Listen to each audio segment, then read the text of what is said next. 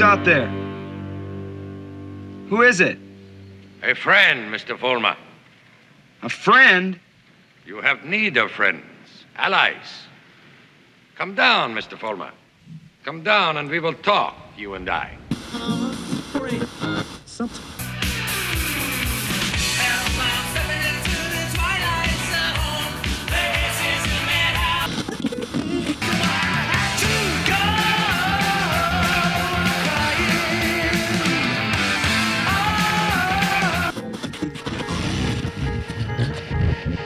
Come on, we're gonna go for a joyride.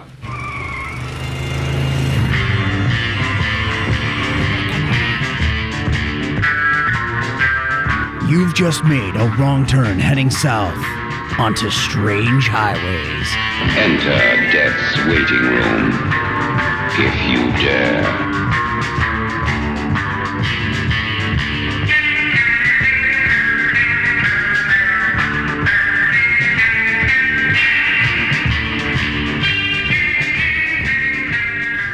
And welcome to Strange Highways. I am Paul. And hey guys, I'm Terry. And I hope you guys enjoyed our last episode in which uh, dogs magically appeared and disappeared, uh, invisible walls, insta sandwiches, um, no stakes. You know, I hope you guys enjoyed that talk about Valley of the Shadow. I will say tonight there will be no steak talk, but we in return though we have a much meatier episode. Like so, sink our teeth into. yum. And that meat is uh, flavored with hate and racism and all sorts of other stuff. So maybe not the most delicious steak, but one that we kind of have to choke down. Like I feel like that's probably the way to deal with it. Uh, that makes me sound like I didn't like the episode. That's not that's not fair, but it's it's a tough subject matter to get into. It's tough. Yeah. Tenderize it. T- yeah, we're, we're gonna just we're gonna beat the shit out of this the steak of an episode. That's what we're gonna do. Uh, so this is season four, episode four. He's alive. Air date uh, January twenty fourth, nineteen sixty three. Number one film, Lawrence of Arabia. Again, probably because it's a successful movie that people liked and it did really well. Um, number one song is still that "Go Away, Little Girl" by Steve Lawrence. The less said about that, the better. I'm, we don't need to go on about that. Yeah, please. Yeah. So bits of news I found, one from the 24th and one from the 27th. Uh, it's it's you one's one's an okay piece of news, but it's very scary. The other one's a very sad piece of news. So way to start the episode off strong. On the 24th, the day that this aired, a B 52C bomber carrying two uh, nuclear weapons. I can never say that word right, so I just feel like I'm like the George W. Bush. when I- Nuclear. yeah, nuclear, like there you go, weapons. Uh, and on airborne alert from the U.S. Air Force, lost its vertical stabilizer in turbulence, broke up in midair, and crashed into Elephant Mountain in uh, Piscata- Piscataqua County, uh, Maine, whatever. It's French something. It's Maine. They hit Maine. Seven of the nine man crew were killed. One of the unarmed bombs fell from the plane and broke apart on impact on a farm. A part of that bomb containing enriched uranium was never located, uh, even though the waterlogged farmland in the vicinity was excavated to the depth of 50 feet. So that's good that it didn't go off, but there's half of a bomb somewhere out there in Maine uh, making things weird. You know, Yeah, there's, there's like some toxic Avenger looking dude like it's just- walking around Just a guy made of like radiation and tree sap, like you know, like maple syrup, just walking around, like yeah, just being kind of polite, kinda, but sounds like Fred Gwynne from Pet Sematary. you don't want to go down there. yeah, yeah. Sometimes dead is better, you know, like that's uh, and maybe that's where that's and then that happened, and then people started burying their pets nearby, and maybe that's where this comes from. Maybe maybe that's the bad background. Maybe this is the Wendigo. The ground is sour there. Yeah, because of enriched uranium. That's why. Uh, so then, two days, sorry, three days later on the 27th on Sunday, Lee Harvey Oswald uh, used an alias uh, of AJ Hidell for the first time, ordering a 38 caliber Smith and Wesson revolver uh, through the mail. Um, he would use this name and ordering other weapons, including the weapon, the rifle that he would be that he would use to kill President Kennedy. Um, Wikipedia, when you go into the 60s, there's like this timeline every time you check the dates of like what um, Oswald was doing, which is important. It just shows you, though, um, especially in light of like the episode we're about to talk about, like there, you know, this is the creeping tragedy that we're aware of, but no one knows is coming. And that's just, it's just important to note that this was happening like in real time three days after people just watched The Twilight Zone, you know? So that's the only reason I bring it up, just because it's just, we always forget that history does happen in real time. And it's easy to just go back and look and like, this happened and this happened. It's like, nope, there was a day to day function of this person operating in relative, um, you know, um, darkness Right. doing this, right? So And I think it gives a glimpse of like how things were like procured at that time and how people didn't really investigate things and you know No. it was a lot easier to get a gun back in the day than it is today. Yeah, yeah. I, I'm going to guess that Lee Harvey Oswald probably led to why you shouldn't get guns in the mail sometimes like that. I'm sure you still can, but that's I don't want to talk about that. Right. So, okay, let's get into this uh, cast and crew here. Uh, written by Rod Serling, uh, directed by Stuart Rosenberg. Who is a different director for the season because the first three were uh, Perry Lafferty, so we get somebody different here. Yay. Um, so this is second of three Twilight Zone episodes he'll direct. He did a season one episode, I shot in the air into the air, which um, if you guys go back and listen to our talk about that, we did not like it very much. No, you guys did not. no, not at all. I, I don't. I don't blame the director for it. I blame Serling kind of for that one. But uh, so then he also directed uh, Cool Hand Luke, uh, Amityville Horror, and um, there was a couple others in there too. But this guy's like he's established esteemed director after he did the Twilight Zone. Right. Yeah. He also did the the, the drowning pool. Amityville Horror is the one that I really focused in on because I absolutely love that film. I watch it at least once a year. Yeah, it is good. I you know I haven't seen it since I was a kid because I think the bit where there's the eyes in the window, like not the top, not the one you see from the posters, but there's like on the porch and you see like the red eyes. Yeah. like I, something about that just broke me as a kid because it looked too real. Because I think it was during the daytime when they see that, right? Or they're looking. No, it, um. So she's talk. Uh, uh, the mother is talking to the little girl and says, "Oh, you know, who's your friend?" And that, well, you you scared her away. She went out the window. So she went over to close the window, and that's when she saw the eyes, and then they went away, and it was at nighttime. Oh, okay, so I had So I had that frame completely. My the, the the the scene's completely wrong on my head, but I'm still scared of it. So I need to go back and rewatch that. It's awesome Yeah. scene. It scared the hell out of me too. Yeah. uh, brief aside, what did you think of the remake that had um, Ryan Reynolds in it? I fell asleep and did not want to go back to it. I actually liked it a great deal when I saw it in the theater. This was before we started getting like, okay, um, this is this. There was a time when there was like horror remakes that I felt were kind of garbage. This one felt like at least it had like some thought and intent behind it. So I appreciated that, like, because they did the whole thing too of like whenever his character was away from the house, he was okay, but like the closer he got, the, the more influence it was, and I Right. think they did a better job of showing that in the remake. I like Ryan Reynolds a lot too. I mean, maybe maybe I have to go back, and I'm not the kind of person that's like, well, I don't like I don't like remakes, and I you. Oh gotta- no, no, no! I, that's that. Yeah, like I, I've seen plenty of good remakes, so yeah, I just I just at this time when this one had come out, I forget the date, but I just remember there was like a string of ones. I'm like, are we doing this again? And this Yeah. was one that I was like, oh, that was surprisingly better than I thought it would be. You know, so yeah. All right. Anyway, uh, so did you have anything else about Stuart Rosenberg? no, that's Okay. I, we. You guys had talked about him on uh, the preview, like a yeah, previous when I shot there the air, Yeah, we so blamed him directly for that episode. That's probably not true. He also Um, does he does mute the episode uh, mute uh, for Twilight Zone, which is coming up soon. yep. Yeah. So, all right. So then uh, we got Dennis Hopper as uh, Peter Vollmer. Uh, I have a lot of notes about Mr. Hopper here. Um, I guess we'll just kind of go a little chronologically with his life. He, uh, while he was the actor studios in New York, he became actual friends with Vincent Price. That's awesome. Good for Uh, him. he was in Rebel Without a Cause and Giant. Both were with James Dean. Uh, James Dean's death affected Hopper, and it kind of caused him to kind of like have like a freak out and become really hard to work with. For like, and so um, he kind of was working himself out of the industry until uh, John Wayne kind of like got him back into like acting like in like an actual major film. He ended up in like a bit part in True Grit, which I remember that specifically because he gets stabbed in the hand with a knife. Like uh so because I was watching, I was like, is that Dennis Hopper? Like it was just a weird moment of like, what's he doing in a John Wayne Western? Um, but then he ends up having a role in Cool Hand Luke, which you can see why this, you know, this this is. Uh, when he was doing this, he did a lot of television in between his burning out of like his initial Hollywood thing, and then so this is where I'm sure he met Rosenberg and they got along. Um, so he would kind of come back with directing and being the editor of Easy Rider, um, which kind of blew people's minds at the time because it was kind of like a, different way of telling stories, different way of editing uh, he talked about his time on Easy Rider saying the cocaine problem in the United States is really because of me. There was no cocaine before Easy Rider on the street. After Easy Rider, it was everywhere. So like he he's, he takes personal responsibility for the proliferation of cocaine because of Easy Rider. So I thought that was kind of funny. That's a, a hell of a take on that. I, I don't know if I'd really be putting that out there into the world. I don't think he gave a shit. I think he, oh, yeah, yeah. So, and then, so I kind of skipped through some of his other things, but he said after staging a suicide attempt, which was really more of a daredevil act, and a coffin using 17 sticks of dynamite during an art happening at Rice University Media Center, uh, which was filmed by professor and documentary filmmaker uh, Brian Huberman, uh, and and he then later disappeared into the Mexican desert during a particularly extravagant bender.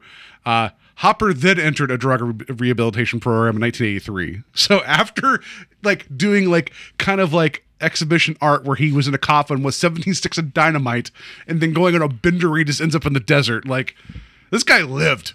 Yeah, man. like, Did he hang out with Pink Floyd a lot or yeah, something? he's- I don't know. Uh, he hung out with uh, Johnny Cash, who happened to be a coyote at the time, due to due to the Peru- Peruvian devil pepper. That's what happened. Oh, Jesus. No. Uh, uh, so it was it was not until he was in um, Blue Velvet in '86 where his career kind of took like the third turn.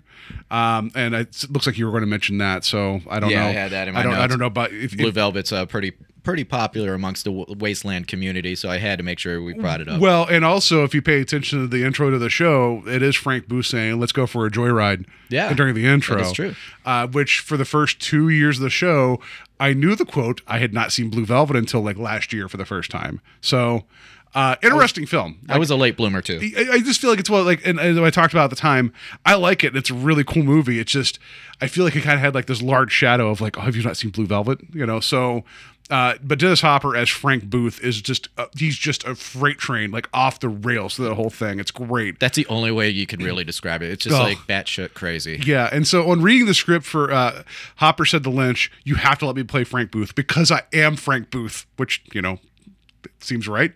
Uh, he won critical acclaim and several awards for the role, and the same year he received he received an Oscar nomination for Best Supporting Actor uh, as the alcoholic assistant basketball coach in Hoosiers. I think people forget that was the same year for him. Which I don't know if you've seen Hoosiers or not. It's a it's a wonderful film. Um, but yeah, he he just two very different portrayals, you know.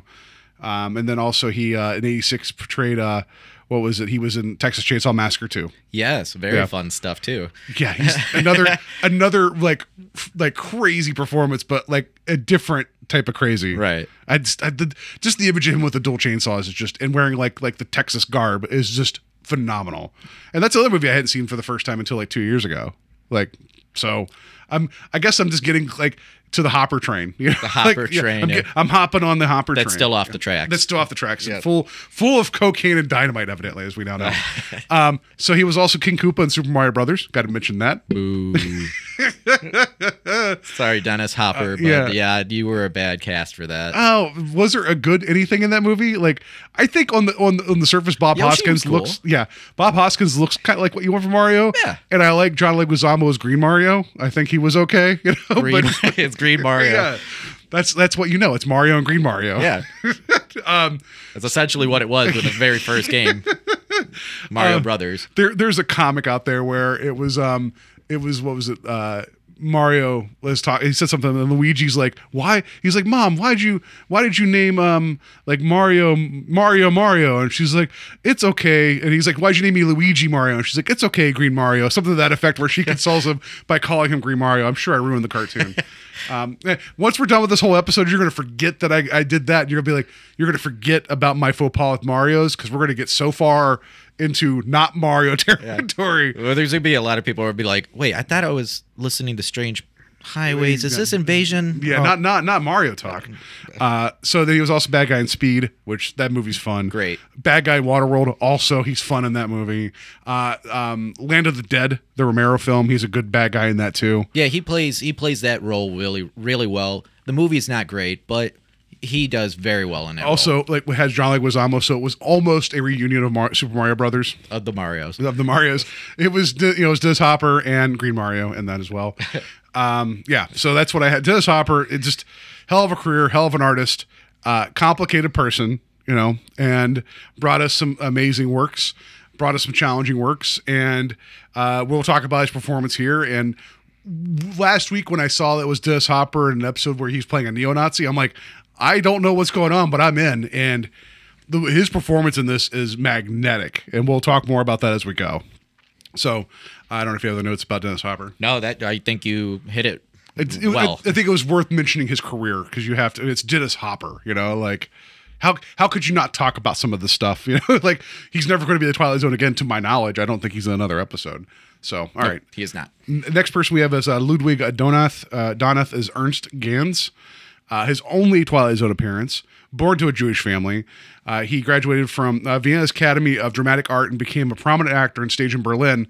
When Hitler came to power in 33, he returned to Vienna and was active there in theater until, and this something I look up called the Anschluss. I'm saying that wrong. In 1938, what that was is that there was kind of like this gentleman's agreement between Austria and Germany, where uh, Germany's like, no, no, no, we're not going to take you over. You're going to still be your own country.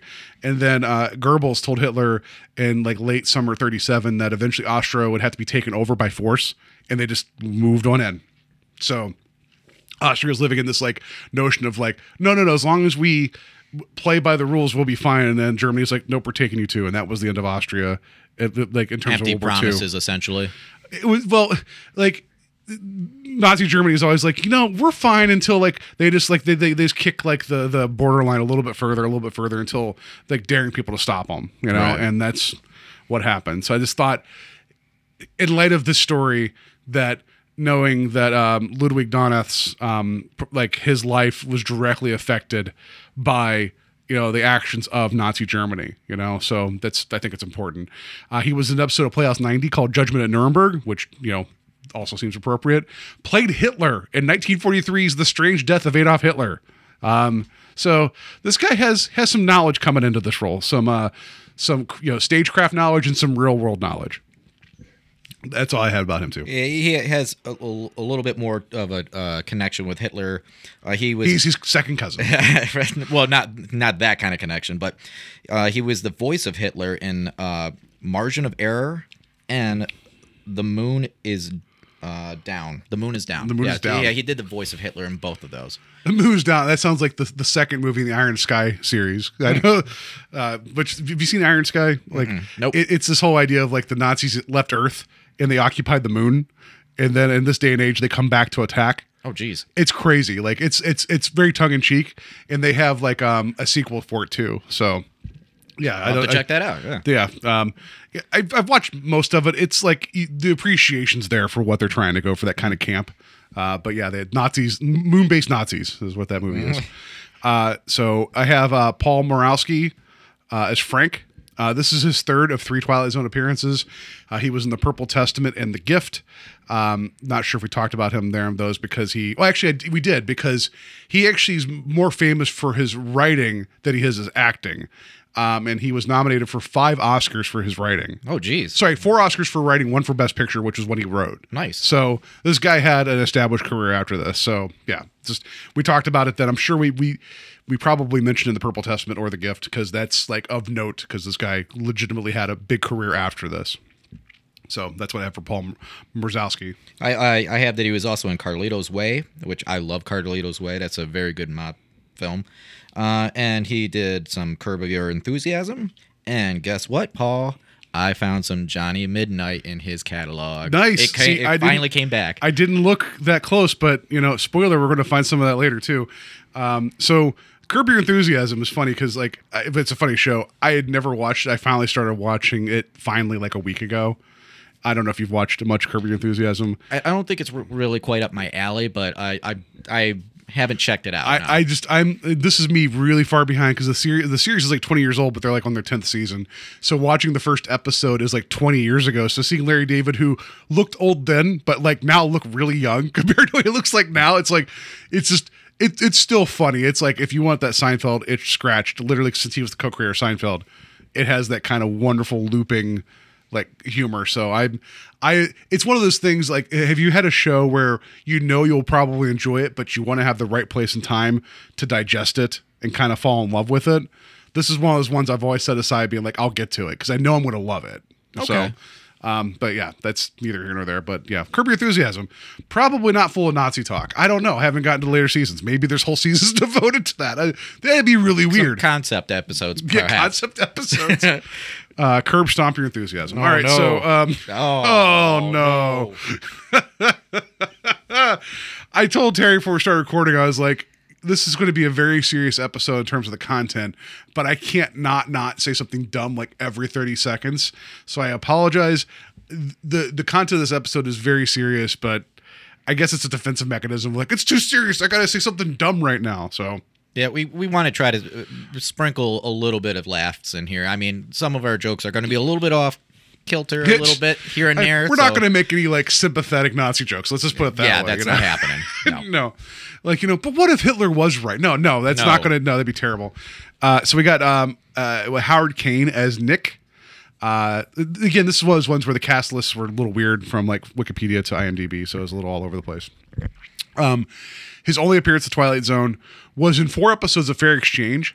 The reason I mention that is because this this fourth season of the Twilight Zone was what was brought in mid season replacement to replace Fair Exchange. So, yeah, yeah, I, I noticed that Yeah. when I was reading about uh, the fourth season. Yeah, so I didn't realize this like that show had only had two seasons. I thought it was a one season deal, but here's the premise of that show. And tell me if that if this is something that would be made today. Eddie Walker of New York City and Tommy Finch of London, England, had been World War II buddies, and they decided to swap teenage daughters Patty and Heather for a year. I don't think that that's a reality show, but I don't think that's like a comedy. The child swap instead of wife swap. I don't know. It's weird. Uh, so, weird. I you know I think it's just more like, well, we'll give them a well-rounded education. Hilarity will ensue. I get it, but uh, so Caine is best remembered for his recurring role as Major Wolfgang Hochstetter on Hogan's Heroes, which is a comedy about Nazis and the, the men that rebelled against them. Uh, he uh, he had a lot of like a lot of catchphrases and stuff in there. So he was definitely comic relief in that. Um, also, later in life, very successful banjo player and folk singer. nice. I didn't make that up. That's the truth. Like he actually. Well, I mean, I didn't think you did, but I just that's pretty sweet. That would be a weird thing to bring up. It's like, and also, I'm Pastor Bagpiper. No, I don't know, but yeah, like he liked the banjo playing and the folk singing. So well, we're both mu- big into music, so that's good to bring some music elements into this as well. So that's Yeah. cool. all right. So I like that do you have anything else about uh, Uh, Mr. Howard Caine? he uh, was also in Judgment at Nuremberg, and he did a little bit of the Alfred Hitchcock stuff. Uh, Alfred Hitchcock presents, and I believe he was also in Alfred Hitchcock Hour. So Okay, fair enough. All right. So we got uh, Barnaby Hale, which that's the greatest, one of the greatest names ever. Barnaby Hale as Stanley. Uh, only uh, Twilight Zone appearance. I just want to say he was in a, sh- a movie in 1963 called A Ticklish Affair.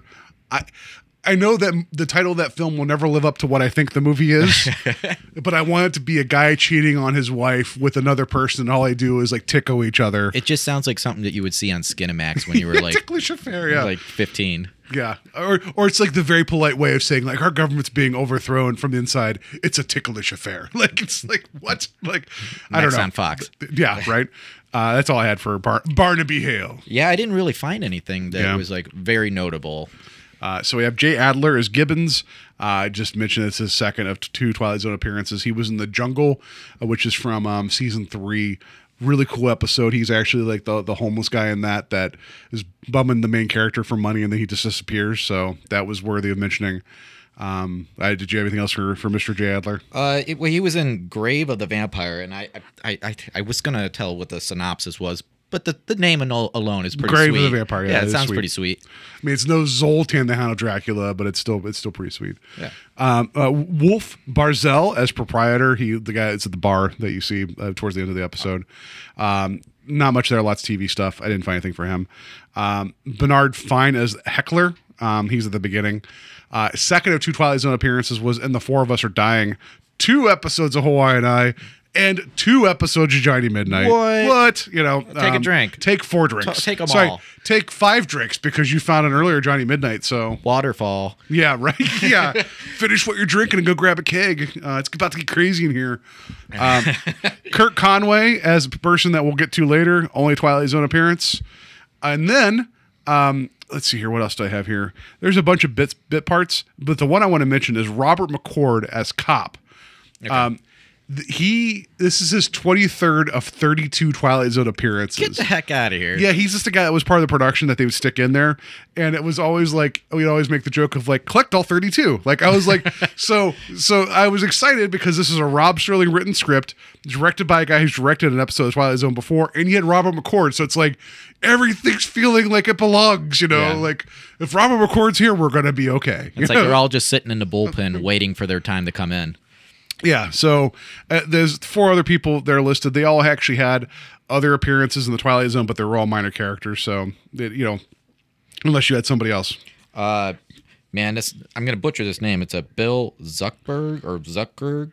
Zuck. Ugh. Yeah, Well, I didn't whatever. even write that one down. Yeah, so, so, he was it. a detective. Um, this was his only appearance in Twilight Zone, but he he was the father of um, oh geez, the the the kicker from uh, Ace Ventura.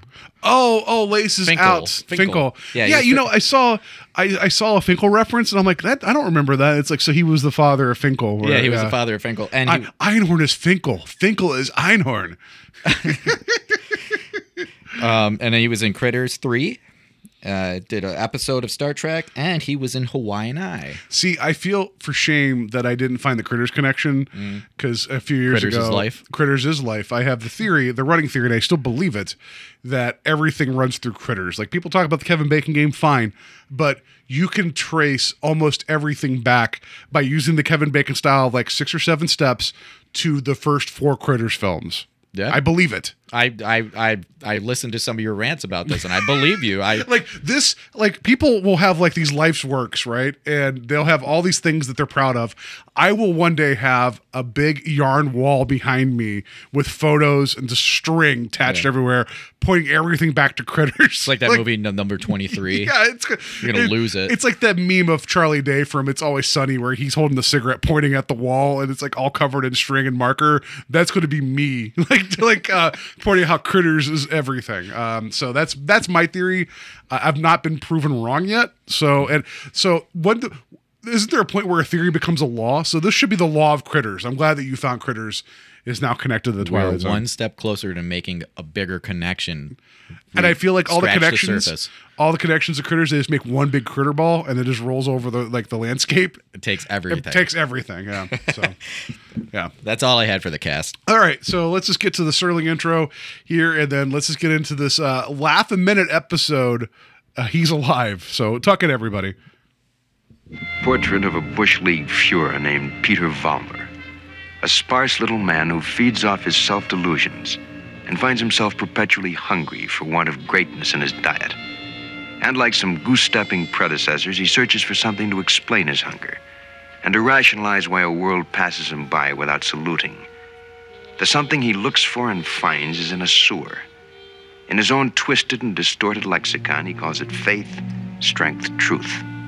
But in just a moment, Peter Vollmer will ply his trade on another kind of corner a strange intersection in a shadowland called the Twilight Zone. The intersection of cocaine and dynamite. No. Um.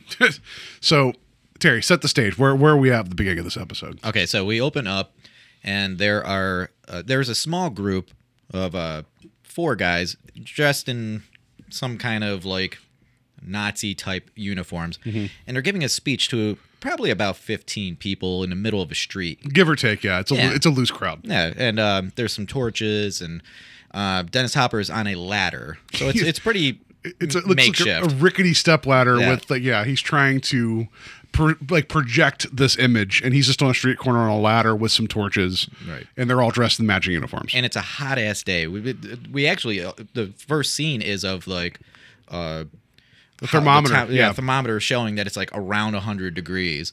Um, and yeah, it's so everybody is sweating their balls off, and they're trying to listen to give Dennis give a well, I'm sorry, Peter. Dennis, Dennis, Dennis. Dennis Hopper is a Nazi on a ladder. Like that's also probably in the Wikipedia somewhere that I didn't find. like his performance art. yeah, right.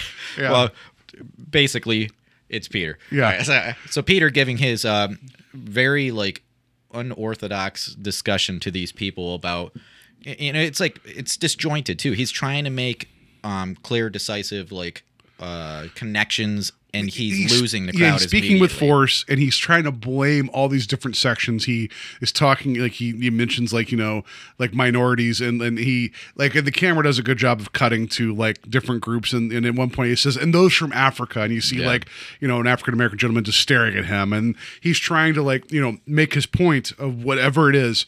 Um, and meanwhile, people are kind of like dismissing him. But then in the background, and I do enjoy that an ice cream truck just shows up, and it's like you hear the noise of the ice cream truck, and people are like, "Oh, there's ice cream. I'm gonna go look at that right now. And it was Something like- shiny. Ah, I don't know, Terry. If I had to choose between Nazis and ice cream, I'm gonna choose ice cream ice every cream time. every day. I would Yeah. have jumped in that into that ice cream truck and like drove away, eating all of the. yeah, for freedom. The Nutty you know? Buddies and But all yeah, right. Uh, so, uh, yeah, this he is. I I feel like at this point, even though he's he's he feels like he's losing the crowd, he's speaking with conviction. Uh, you know, it just he he believes this, but he may not believe that he's getting the point across.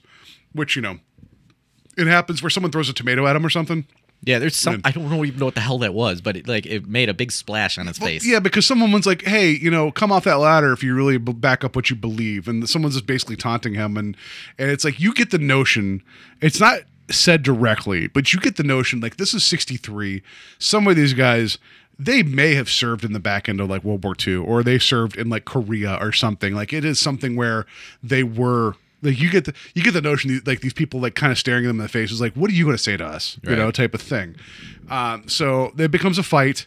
Uh, that you you realize that uh, uh, Peter Vollmer can't throw a punch to save his life. like Yeah, it's a haymaker that did he not misses connect. twice and Yeah. gets laid out. You know, and it's great to see you know n- like neo Nazis getting punched. Um, so then. Uh, he says something like, "Someday this country's going to wake up, and that causes you know there's a fight." Uh, so then the cops come, and, er- and everybody scatters. It's like Jesus, the fuzz. Like everybody's Yeah, they, yeah. The crowd, the crowd basically kicks everybody's ass. I mean, there's only four of these members, but the crowd just lays them out. well, three of them. We find out what happens to the fourth one in a Oh, minute. yeah, true. that. Yeah, that's, yeah. Um, but yeah, and then they set the, they set the ladder on fire, so his podium is burning, and uh, Yeah. yeah. Then they hear the cops coming. They t- they hightail out of there, and they're like, they're just left on the ground. Um, here comes the cops. Yeah, like the cops are like, "Well, who did this?" And he's like, "The communists." And he's like, "Which ones?" Like, because there's nobody around.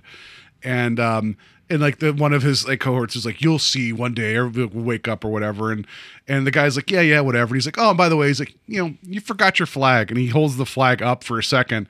And as Dennis Hopper goes, sorry, Peter Vollmer, I'm going to do the same thing all night. Uh, he goes reach for the flag. The cop does like this power move of just dropping the flag right in front of him.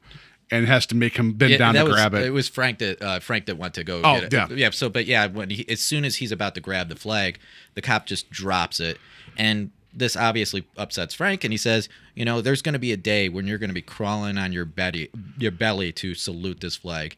He's like, he says to him, he's like. Just let me know the day, Jack. And he's like, "That's the day I'm gonna cut my wrists." Yeah, it's it's a it's a great moment. Did you also notice too? It's like something that we may not notice in 2020, but the cop's partner was also an African American gentleman standing yeah, there just staring that. on. Which I did a little bit like I was reading some stuff like that didn't happen that way normally in New York. It was usually if there was an African American cop, they'd be partnered up with another African American. But I don't care. I think it's important to have him staring. You know, even if it's not factually correct, it is you know, it's spiritually correct to have this, like, you know, staring at these guys of like you, you know, like, I, get, I think it gives a little bit more gravity to the situation that this cop it, he does not agree with him. He's Yeah. like my partner, you know, he's a minority. He's like I don't agree with your views.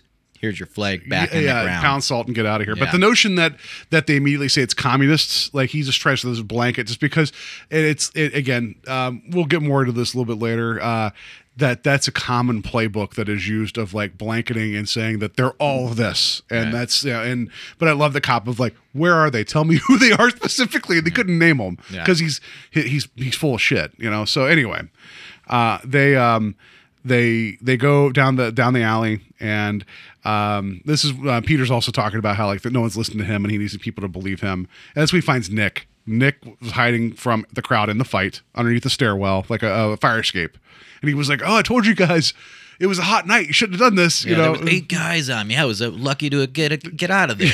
yeah, like you guys should be thankful I ran away from a fight. like, Yeah. you know. So that's whenever we get the whole thing of like Nick doubting himself, and then that's when we get the Serling intro. Um, which, you know, I'd always joke about where should Serling show up? Serling? Serling? Serling? Serling. Ugh, should show up. I would like it if he was like one of the last people to throw a punch at one of the Nazis and like, you know, was just wiping like the blood off his knuckles and just giving the intro. That would have been amazing to me. He blows out the match that he set the, the ladder on fire with. that or he lights a cigarette off the ladder. There we go. That would would be, be That would be awesome. Yeah, that would have been great. But anyway, uh, so uh, then this is when we get to uh, Peter going to the apartment of, of Ernst. Um, and we get to meet Ernst. He's playing the violin. Sorry, like a cello, I should say. I should say. Should say.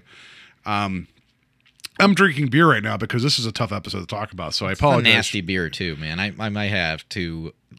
You're buy- drinking a Miller Lite, Dude, tall boy. You bring you bring platinum. That's like rubbing alcohol. That's terrible. It's. I wanted. I just wanted kind of a shit beer while we're talking about you this. got that- the, you got it. yeah, there you go. Mission accomplished.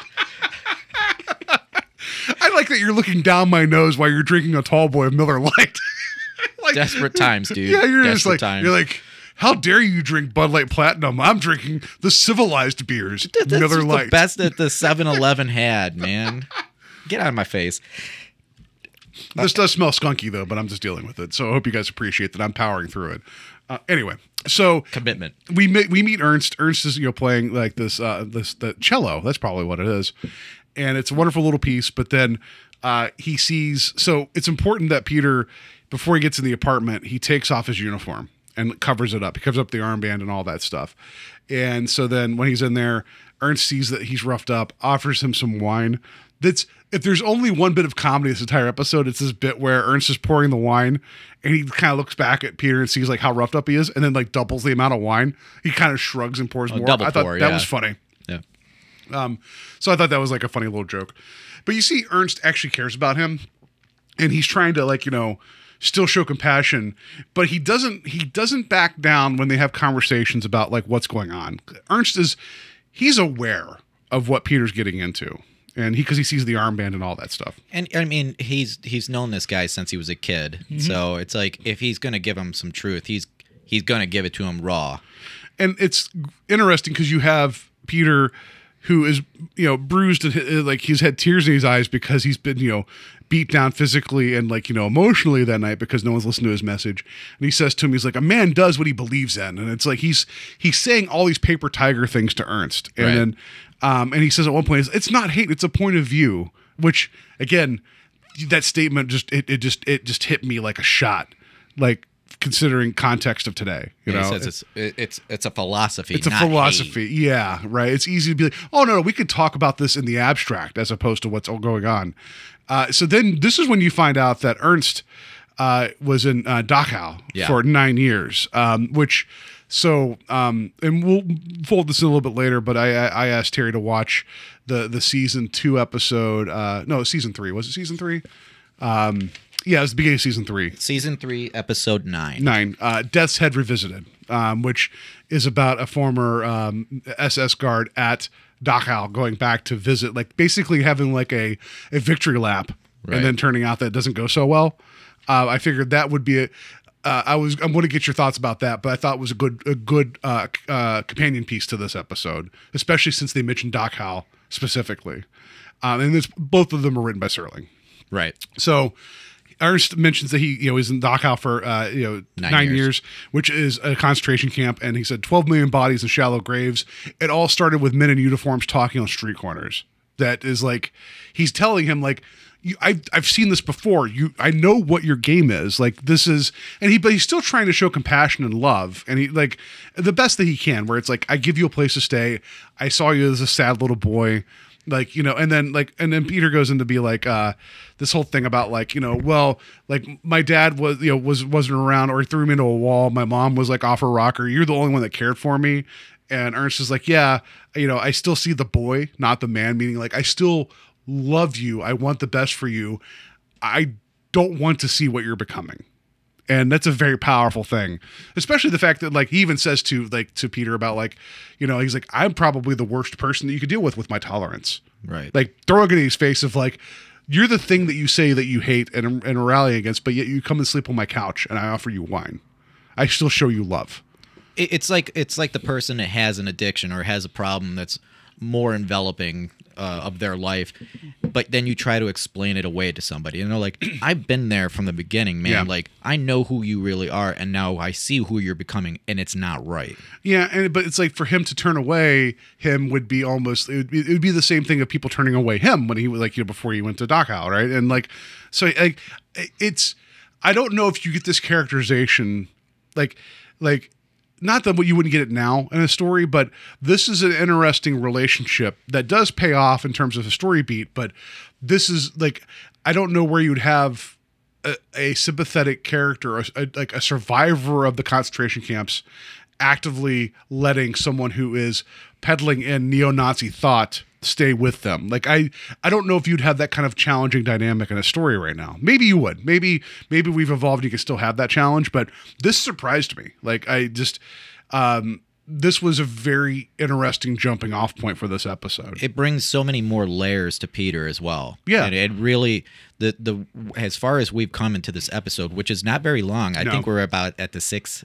No, it's like ten minutes. yeah, 10 I mean, minute these are 51 minute episodes. We're probably like 15 minutes in. But Like, even yeah. then, it's like it, the the story that we have so far about Peter has built so much in their relationship and who he has become Yeah. as a person.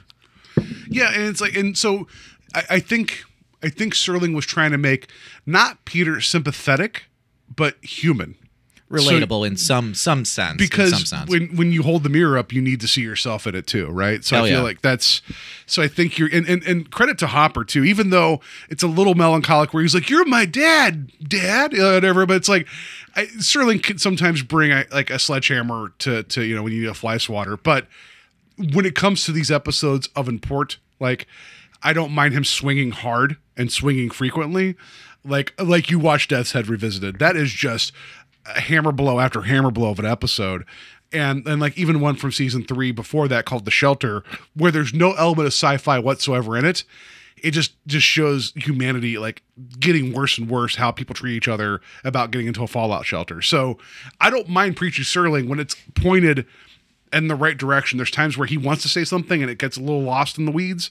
This this is this is fine. Like even though I feel like Dennis Hopper and it, it wasn't his performance, it's just that I think the whole like you're my dad. It's like we need to establish that. This it felt a little weird. like you know, it, it was kind of strange, but it really did show that he is a, still a person, and he still cares about Ernst too. At the core, yeah. yeah. Um, so I, I maybe I should mention this now. Um, so uh, that the the armband that he wears is not a swastika, um, and it's important because CBS is like we can't show swastikas. You know, like that's like Right. it's a big deal. Um, which you know, again, I don't know why they wouldn't, but whatever. It, it is what it is. It's 63. It's still fresh in everybody's minds and the fact that they allowed this story to go forward again, again this is a year removed from you know death's head revisited which you know was very much you know about everything. Um so if you saw the logo for that it's a torch and like a lightning bolt. Um so in the berlin olympics when they had when nazi germany hosted the olympics they did something that supposedly was a tradition and i think it is with the torch run through like the area and you see that now where they run the torch through like the country. Yes. Germany was the one to bring that back for the Olympics. Supposedly it was an ancient tradition, and it was supposed to kind of showcase Germany, like Nazi Germany. And after that, everyone's like, "Yeah, Nazis are bad," but that was kind of a cool ceremony thing to do. So I don't know if the production designers like had that torch as the idea because that was kind of like one of the symbols of the Berlin Olympics to bring that in. Also, lightning bolt. I mean, you can read that a couple different ways. It's like you know German or, or sorry, say Nazi icon, uh, icono, iconography. That whatever icons. Words are not good for me today. Yeah, and like I, I think the lightning bolt has to do with the, how the, the the flame was lit because um, you know Zeus sending down. Yeah, maybe lightning. that. I also think of like the Blitzkrieg, which was like the lightning attack that was on, you know, and like the Yeah, I can see all that too. stuff. So I don't know, but I feel I have a feeling that that torch is kind of like indicative of that, and it's like maybe I'm reading too much into that, but that's what it feels like because they were the one leading the way, lighting the torch is supposed to, you know, like I let the world know they're here, you know, type of thing. So I don't know. Also, the fact that they use torches throughout when he's giving speeches, I don't know if that ties in or not either. It's It- understandable, yeah. uh, like image yeah, imagery. iconography. That's the word I'm looking for. That's a, that's the secret word. Right That's a big word, man. It's a I- big word. It's a it's a big word. I don't like big words. Yeah. So anyway, I just wanted to mention that because I feel like there's some history attached to it. So right. Um, so Ernst, uh, Ernst, sorry, Peter goes to bed on the couch, and then all of a sudden, a he hears a voice. It's a mysterious stranger, like yeah, he hears something. It wakes him out of his dead rest, and uh, he goes to the window, and he looks out the window, and he sees a, like a figure in the darkness uh, on in the by the street. Uh, it- So, not to give up the ghost, uh, literally or not literally, like I, did you have any doubt at any time who this was that was in the shadows offering him advice? No, I didn't. no, I didn't at all. I mean, we're four seasons into the Twilight Zone. If you didn't know this is Hitler, like then then you've not been watching. What? oh wait, I should just play this right it- now. I did. I, I don't think I finished the it's episode, Hitler, dude. yeah. I, it's the episode's called "He's Alive." You start off with a neo-Nazi shouting things, Yeah. and then and then you have somebody be like, "I can help you, Mister Vollmer," with the German accent. Hmm. It, it's goddamn Hitler. Like I'm like, like, it's you know, like uh, yeah. Is So that his original name? goddamn, Hitler, Yeah, Adolf goddamn Hitler. That was a yeah.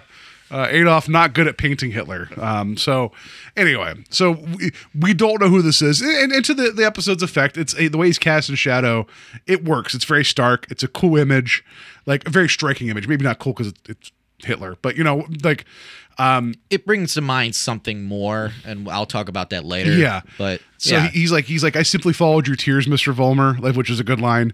And he's like, hey, you know, he's like, he's like talking to to Peter, saying like, come out here, we need to talk. And he's like, you know, how do you move a crowd?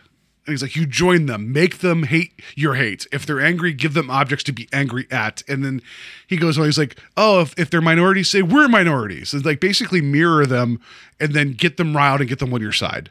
You know, and it's like You become one of them, become one of the mob. or make them part of you, you know? Right. And so then as he's like practicing, like uh, Peter's practicing his speech, there's this nice cross cut. There's a really nice cross cut of him shouting to the streets and it's cutting him to rally, like a, a rally in like a, like a, a hall, right. which calls to mind like the, the, the beer hall stuff that Hitler would do to kind of like talk to the people to get them riled, you know, riled. So there's a lot of mirroring here.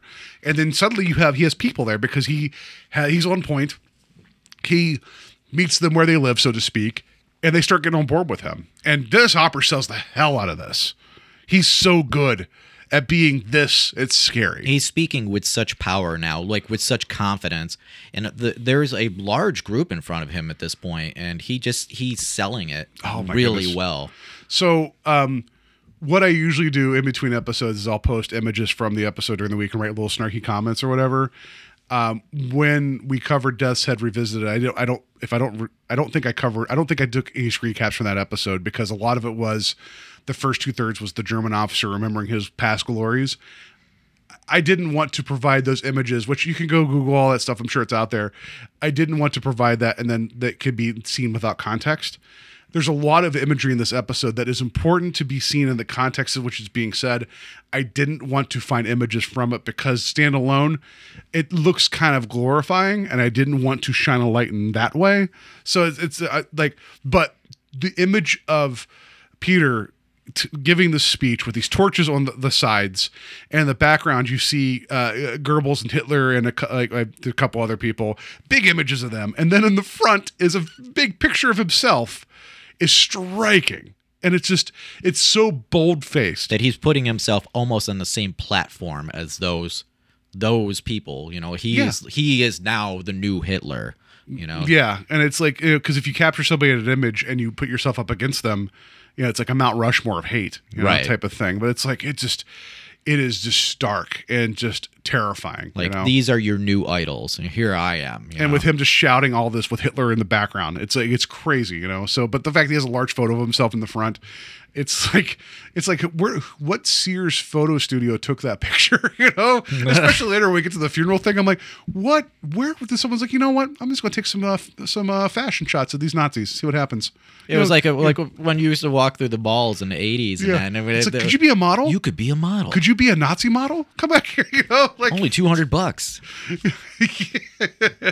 Yeah. So then um, they finish the, the the the speech or whatever, and then um, as they're leaving, uh, you find out that um, Gibbons is the guy who runs the hall and wants his money because they're past due, and um, and then one of the guys, I think it's um, oh whatever, Nick Stanley? Stanley, sorry, uh, he was like. It- there's all this um what do we call it um like dog whistles or like or, or signals like they're like sent out like he's like he's like he's got to have his shekels like he's Oh, specifically you, oh, you're talking about the guy who's actually talking to Gibbons at the in the beginning. yeah uh, Oh, well that's Gibbon, Frank. Gibbons is Or the guy Nick- who Nick- wants the Nick. wants the yeah and Nick's like no he's like he wants his shekels it's like he's there's all these like you know Like, he's like busting my balls over here, kind of Yeah, like. But when he says specifically shekels, it's like Yeah. he's trying to diminish. You know, Yeah. we don't we don't know Gibbons' background. We don't know that. But at one point, he's like, "I don't rent time. I rent the hall because uh, Peter's like, give us time. We're, a growing movement." He's like, "Yeah, that doesn't pay the bills." You Right. know. So, um, so Frank is the one who's like, "Let me educate him." It's like. Are you a mobster or a Nazi? Oh wait, maybe you're the same thing. I don't know. But he's like, let me talk some sense into him. It's like you get the idea. He's like, I'm gonna beat the shit out of Gibbons. let him stay He's just this hall. looking to kick somebody's ass throughout this entire Yeah. episode. Yeah, like what's what's the thing? If, if you're a hammer, everything's a nail. Like he was the hammer for Yeah. for for Peter, the right? enforcer. Yeah. So then, as they're like talking like about what to do, um, there, someone shows up with an envelope saying, "Hey, this is like someone has your name on it, Peter. It is. It has two hundred bucks on it."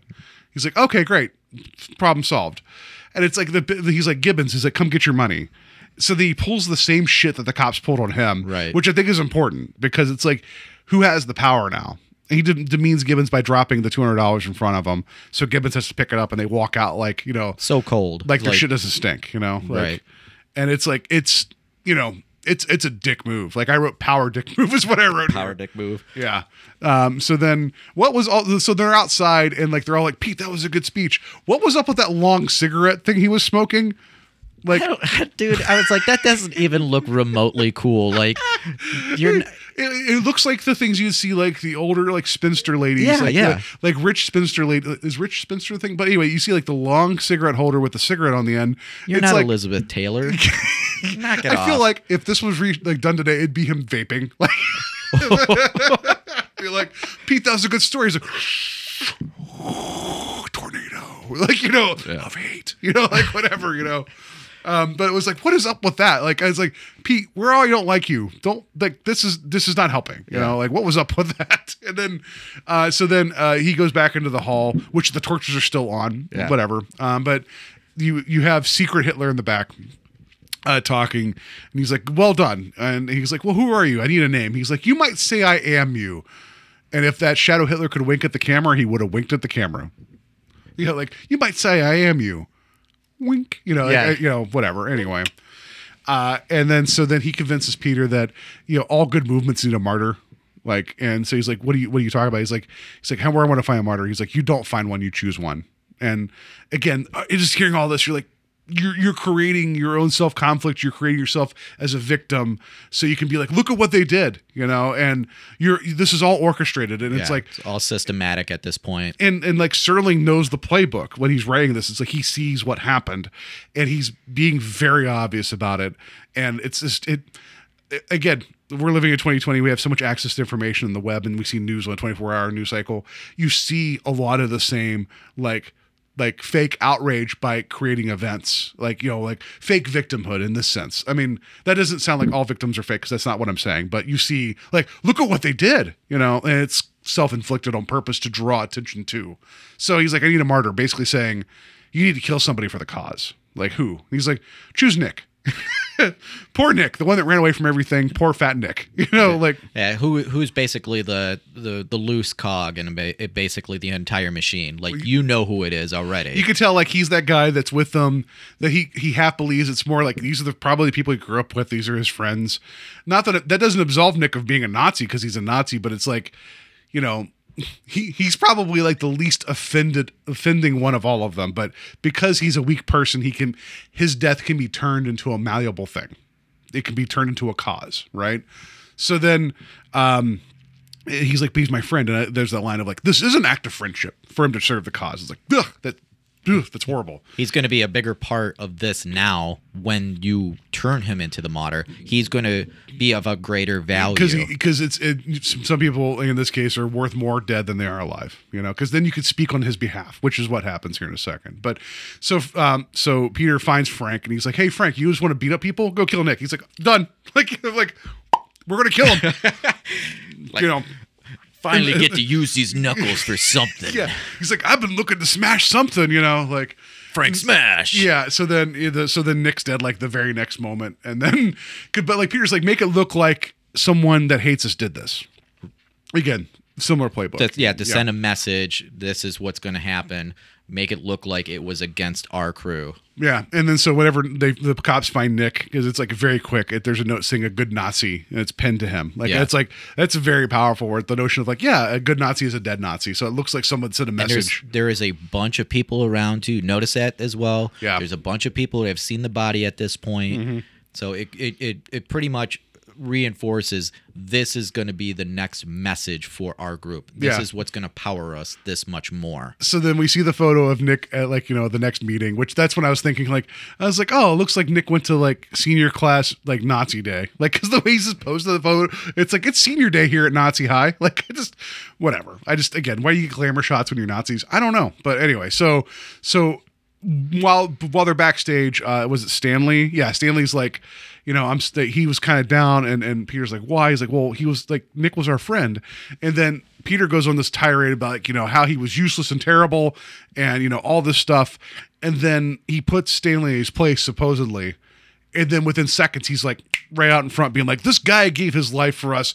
This is such important." He you know, basically like, "Oh, the world is now less because of Nick is gone." You know, so you get that he's he has sold his soul to do this. Yeah, you know? and that now through all the things that he has done to help our group, his memory will live on stronger, and we will be stronger because of the commitment that he had to our group. Yeah, and, and I, for, I forgot to mention whenever he found out that like you know Nick was dead, there's a bit where he's talking where Peter's talking to Secret Hitler, and he he runs his fingers across the flame of the torch, and he's like, "We have a martyr." It's like I have a feeling some of the him messing with like the things around him was like improv, but it works because it shows him literally playing with fire. Like mm. it's like on the nose, but good like good acting not not good message but you know. So yeah he's he's absorbing all this. And then so then um uh we get as he's talking to the crowd about like you know nick's friendship and memory all this stuff right? He well he even calls he calls him backstage a nickel and dime judas which is also signaling you know to stanley. But then he's like oh he's like we miss him so much. He was going to make us sandwiches. He promised us steaks. Haha that's not true. No. bringing it back. Like no um so then while this is going on there's some interesting shots of the crowd. Did you notice the Dutch angles?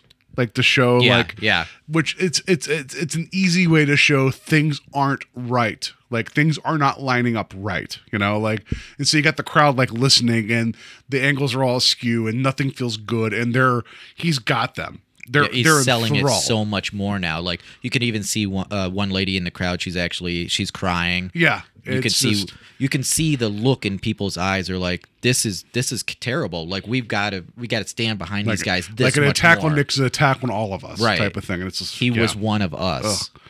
So then, um, you know, at that point, as this is going on, uh, we end up finding Ernst. He's across the street at like like a soda shop or something, like Candy or a shop. bar. yeah. I don't know. Like, they, um, they had coffee in there though. yeah, sure. You know, it was like he's like, I need to buy more wine. I keep wasting on this kid, this punk ass kid.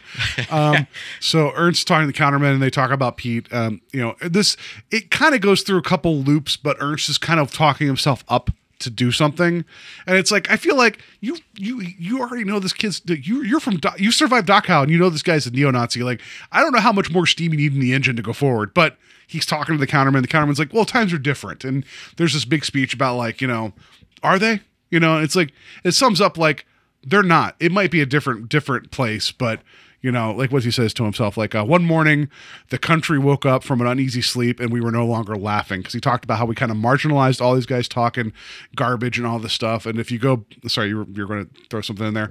No, you're making hand signals. You're like, yeah, you know, like pointing, you know. No, no, I, I think I, you're hitting it right on the head, Yeah. man. Like he's seeing all of this from the, his seat in the shop. He's Yeah. he's actually seeing it through the window. He has a front row seat in a sense to see the power that is growing. Yeah, because if you go like here, here's things I didn't know until recently, and I'll get more into a little bit like how I'm learning about these things. Um, it, there was there was the was it um the the Weimar Republic that was before what we know as modern Germany, that slowly got eroded away by people like talking about the fear of communism and the fear of all this stuff. This was like in like the late 1800s, early 1900s, where this was a part of which would would, would now be Germany, where like it, like there was like um open acceptance of like homosexuality. Like there was a lot of social norms that we've struggled to get now that was like it was like part of like people being treated like people. Like there was a lot of progressive social steps there that got eroded and taken over. And uh, as this was going on with the rise of like you know with Nazism, people didn't take them seriously. And then at one point, like Hitler was kind of starting to rise up. They're like, let's just put him in one position here in the lower government and basically be like, he's going to be marginalized. He's not going to, he, he might yell, but no one's going to listen. And they gave him the position. And then it just was like a doorway into things. So we're seeing with Ernst's character being like, we ridiculed and laughed at these guys. And then one day the joke, it was no longer a joke. And it's like, and that mirrors the very beginning of the episode whenever Peter got like the tomato thrown on him and people were like making fun of him. It's like you laugh until you don't laugh because now it's no longer a joke. Right. And it's very powerful. I just feel like his his revving up was like you already have plenty in your tank to be angry about and to realize that he might be a lost cause and you got to make that last ditch effort to try to save Peter, you know? Um, but still good acting from, you know, the gentleman and good scene. It's just, you know, again, 51 minutes, you wonder about like where you go with the pacing of this, which to be, to be, be fair of the four we watched so far, this one doesn't have as much fat as the other ones. No, I don't believe so at Yeah. all. I think this really has a good pace to it. Yeah, and there was actually more that was shot. We'll get to that later in the trivia. Uh, so uh, at this point, um, uh, Pete's giving this big speech, like you know, answer yes or no. this big call and response. You know, like, do you hate other people? Yes, or no, that's not what they say. But Ernst just shows up on stage. And he's like right there, and everyone's like, "We gotta get that old man off stage." And Pete's like, "No, just let him talk." Right? And it's like, what do you think Ernst would say that's going to be like helpful to your cause? You know, and I have I have his speech, so let, let's let's play this. Like, if you guys have not watched the episode, uh, you know, please do. It's a very it's a very worthwhile watch for just it just sometimes Serling social commentary is very heavy handed, but this is one that I did not know it existed. It's an important one to watch. But if you've not watched it, just listen to the speech. And if you have watched it, you'll know exactly what I'm talking about. It is about like two, three minutes. So bear with us. It's a little long, but it, every bit of it's important. Go on, Mr. Vollmer. You were saying? I can tell them what you were saying. I've heard it before. I've heard it a thousand times before. In Munich, in Berlin, on a hundred different street corners. It was drivel then, and it is drivel now. You've got to stop, Ernst. What is this one here? The new model? A 1963 Führer right off the assembly line? Well, this one is not so new. He's not so fresh. This one is nothing but a cheap copy. Peter, we've got to do something about it. We're losing the audience. Let me get rid of him. Let me get rid of him. Just leave me alone. Well, let me tell you about this one. About the breed, the species. They're all alike. They're all alike. Problem children. Sick, sad neurotics who take applause like a needle. That's enough, Ernst. Please. Please. Listen to me, Peter. And let them listen.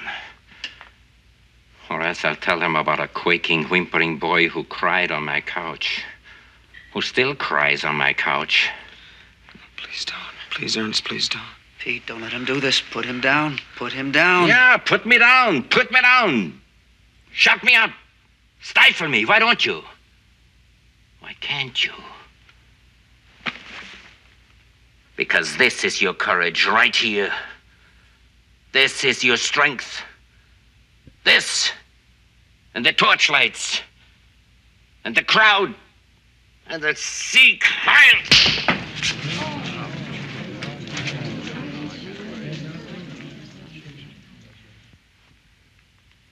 Rebuttal.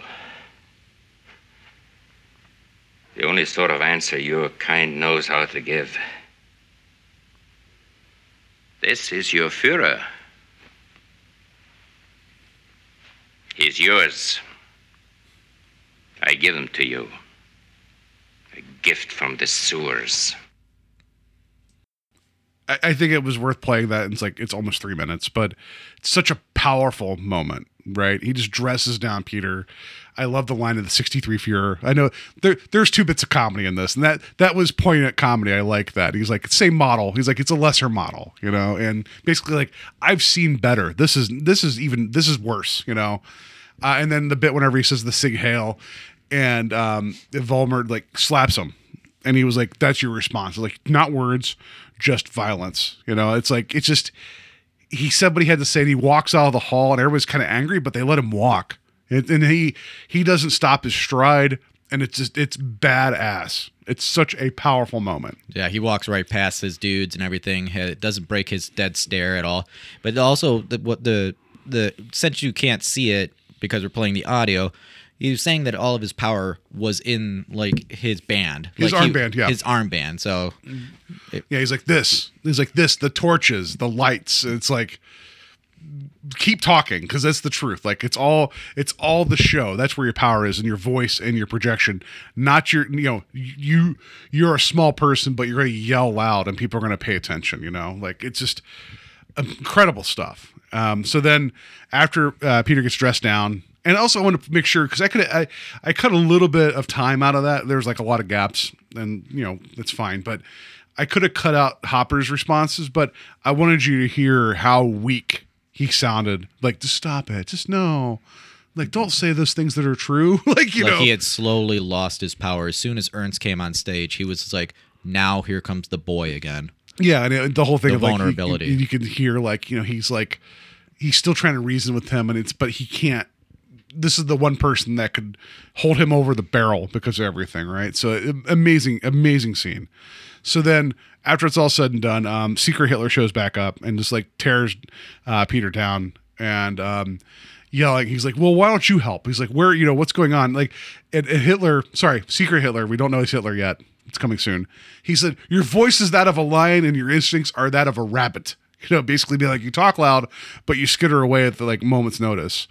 Um, and then he's like, "Well, where are you during all this?" And he's like, "He's like, I was here before you were born. I've been doing all of this." He's like, uh, it- it- Peter accuses him of hiding in the darkness. He's like, "I invented darkness." I'm like, little on the nose, but true. like you know, like yeah, I like that. He, I like he also says we plan the battles, but you're never there for the to for them to be fought. yeah. So it's just it's you know he's basically called calling calling him out. It's like you you support all of this, but you're not here in forefront. And he's like basically whenever he says, you know, he's like you you, chose me, and he's like no no no I chose you. You know, like the other way around. It's like it's it's a hell of a thing. And then he's like show me, and then Hitler comes out, and there's there- there's like a couple different moments in this episode where you hear that that brar music where it's like. I get that they're going for that additional emotional beat, but it just feels a little too overdone. Like if that's the only, it's like that's the part that feels overcooked. It's like Hitler is Hitler. We know this. This should not need the big reveal. You know, like I wrote all in caps in my notes. Hitler is Hitler. It's, it's like, it's, you know, Yeah, it, it's this one did not. Su- well, that No. didn't surprise me. But No, it, no. But it, it's it's like, but uh, it honestly, it, it it needed to happen because it truly sussed out like what Peter was feeling. Like these are the ideologies of a man who is a maniac. yeah. And so, so Peter sees him, runs away in fear, and like that goes to commercial break, and then somehow he runs back to the hall, and that's when they have the talk of like, you know, why, you know, I picked you, and he's like, I did not pick you, you picked me, and he's like, now I give the order. So then you have Hitler up on stage. In front of the torches, in front of a picture of himself, like, uh, uh, sorry, with his picture of himself in the background, like, give telling him he's like, you need, you know, he's like, you must be built of steel. You know, first this is an idea, then a force, and he's like, you know, you got to kill Ernst. He's he, and this is when it starts like become very bald face. He's like, he's like the old man, the Jew. He says that straight up, and he was like. He's like the problem. Basically he's like the problem with them is we sent them to the ovens, but there's always a handful left to point out, point the finger. It's like, dear God, it's, It's like sick. that. It's- just it- gugh, you know, yeah. It, it's I mean like for uh, daytime tele well not daytime television but for Thursday regu- night television. Yeah, like that is such a horrific thing to just put at the forefront. But I want to know if there's that one person that's like, I wonder what's going on with fair exchange. I wonder what's going on with that that wacky uh, American uh, your uh, English daughter swap show. Oh no! like, right yeah i there's but this is something that's like it wasn't like it wasn't a secret. People knew about this, but the fact that it's just being put into your television and you're just like not even like 20, Crazy. 20 25 years after World War II. Yeah. Like even now I feel like it's a, a- dangerous isn't the right word. Uh, cause I mean, the, the, to, to, to shine the light on like the shitty ideas and motivations for these things that happen is important. But I feel like there is like the certain, I, it still almost feels dangerous in the sense of like how much light do you show on it? And is it the thing uh, the, Serling's not celebrating this at all but it's like giving attention to it almost feels like also giving it power but it's important to never forget which is what the character of ernst is all about. So it's weird to have like hitler so much in the forefront um, and this makes me think immediately of Jojo Rabbit, which is now nominated for like Best Picture. Which um, I saw that movie. It's delightful. It's a wonderful film where it's a German kid in the last days of World War II trying to be Hitler Youth, and he doesn't even know what it really means to be a Nazi, but it's just what he grew up doing. And his imaginary best friend is Hitler, played by uh, Taika Waititi, and it's it's hilarious. But it's like you're like. I mean, it's he's taking the piss out of Hitler the entire time because everyone's like, "Well, why did you Jews play Hitler?" He's like, "Well, I'm like half New Zealand and half Jewish." He's like, "This would be the biggest screw you to Hitler ever," you know, like so. Hmm. And it's it's it's a wonderful film to watch, and it, it does have its you know its moments of importance in terms of its message. But it's like when you're dealing with this type of like volatile thing, to have Serling just front center and being like, "Yeah, I had Hitler directing this guy the entire time. What are you going to do about it?" It's very bold because how many World War II veterans were alive at that time? A lot, you know? And this is in their face. Like, and America at that point decided, for the most part, that Nazis were bad. So I think, I just, I can't imagine the power of when this showed up when it did. Yeah, I, I it really would have been one of those things that I would have wanted to be around a family, like see what their reactions were going to be, like who who was going to be watching this and how they were going to perceive the entire episode. Really, Yeah, I mean, considering that the only other direct Hitler that we got, other, well, I mean, he, he, there's an image of him, like there's a poster of him in the background, and Death's Head Revisited. Whenever the guy was traveling around the different like cabins, you had an image Right. of that. Uh, there's an episode from season one called Judgment Night, where um, a guy who's trapped on the ship in like a time loop in his mind, he realizes like too late that he's a German U-boat captain that's now on the other ship. So like there's things that happen that are very Nazi specific, but the only other time Hitler's directly shown in an episode of Twilight Zone is in season two, Man in the Bottle, where the guy tells the genie, I want to be a man of power that, you know, can't be removed from office, and then the genie just makes him Hitler. like and in like the last moments of the of Hitler's like, you know, reign, where he's in the bunker and he has to poison himself. jeez, I haven't seen that one in a long time. It's it's it, it's played for comedy, but it's like you're like, oh, this guy's a Hitler now, like you know. So, uh, which gives me one of my favorite moments of all Strange Highways, where we ended the episode with like the advice of, "Don't be Hitler." So that's I think that's good advice. Don't be Hitler. Words to live by. Yeah. Still, yeah. So I think this is bold. So then, but we don't even get to the end of the episode where you're just now you're now hoping that you're you're really hoping that Peter, like he has he now sees that he has two fathers. Like he has Hitler, obvious Hitler, and Ernst, his surrogate, right? So, but he's now put on this collision course of having to kill Ernst to satisfy the the force, like not the force, the the movement, um, like the idea and that creates another amazing sequence in terms of like acting and, and speeches so yeah We yeah we he uh, Hitler throws him a gun. He says, "You know Oh, what yeah. you got to do." like you know? a, a german like luger Yep. yeah Yeah, he says, you know, take him out. We got to get him out. I got to get rid of him because he's only going to be continuing to be a bigger problem. He's going to keep on coming back. You know, he's going to come here tomorrow night when we do their next rally. So take him out now. And um, when he gets that gun, he seems to be fairly confident in what he needs to do next. I mean, Yeah. it- his demeanor somewhat changes. yeah it's like anytime you've ever like seen a stephen king story where you have the guy that wobbles a little bit about like ah you know he has the chance of redemption but then you have that point of no return you he the moment he gets that gun even though there's hesitation in the next scene eh, his his, his fate is sealed he could have walked away from it and threw the gun down and been done with it but nope he's going to see this through you know Right. and so he confronts ernst in the apartment and ernst is basically calling him out he's like you know fine you know do do what you're going to do he's like he's like you know it's, he's like i'm not scared of you he's like it's going to be someone more imposing than you and then peter pulls the gun out and he's like and something more imposing than that and i'm like that's that's boss like and he keeps telling him he's like go ahead and do it He's like, you can never kill an idea with a bullet. Never.